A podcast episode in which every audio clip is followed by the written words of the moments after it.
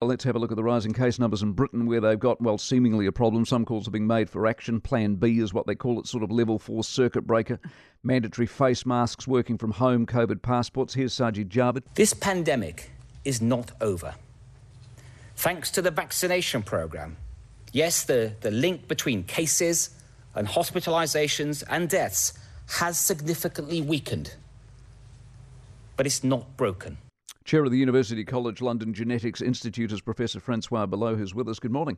Good morning. Should we How be worried about the cases in Britain? Well, obviously cases are going up at the moment.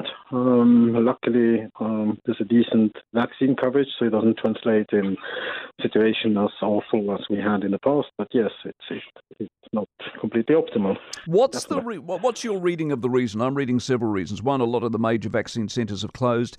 People aren't taking up the booster shots. They're not taking masks seriously. Do they all play a role?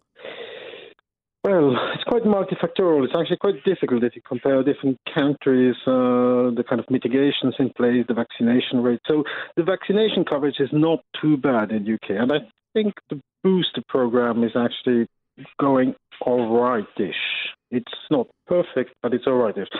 And then, true, the UK government decided to um, relax uh, mitigation measures, and that definitely led, um, let's say, some transmission of the virus, which leads to cases and leads to some hospitalizations and death.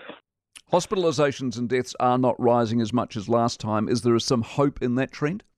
Yes, well, there are two ways to look at it. It's obviously far too high, but let's say, given the number of cases uh, the UK is experiencing now, um, uh, let's say it's as high as essentially previous waves, and obviously uh, the number of deaths are comparably lower. So the vaccine does it does its job up to a point.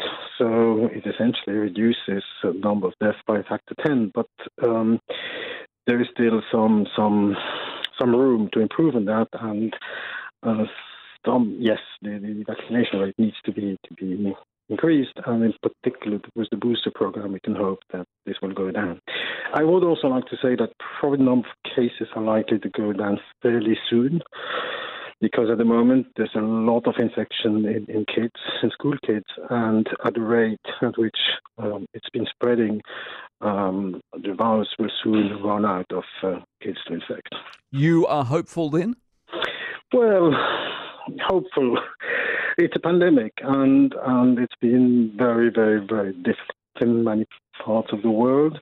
And say the situation now is not far from ideal. It's hard, it's tough, but let's say relative to a year ago, it's uh, it's obviously a, large, a massive improvement. So, in, a sense, it's it's a bit like seeing the end, uh, the, the light at the end of the tunnel, uh, still being a very difficult situation, but let's say being relatively hopeful um, for the nearish future. I would say, yes, that's that's the situation. Appreciate your expertise, Francois Balloux, who is the chair of the University College London Genetics Institute.